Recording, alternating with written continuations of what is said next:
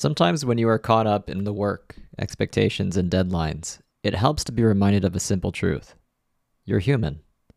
This is William Liao on the Daily Spark, where I serve up one idea daily on how to do our best work and live a meaningful life. You are human, which means that sometimes you will do work that does not meet expectations.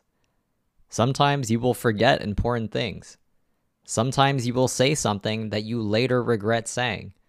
Sometimes you will struggle and you'll feel frustrated. And that's okay because, well, you're human, which means that you are worthy of forgiveness.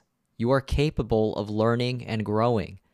And despite all the forces that may try to convince you otherwise, you, in all the peaks and valleys, in all the perceived successes and failures, in this very moment, have been and always will be worthy, complete, and enough.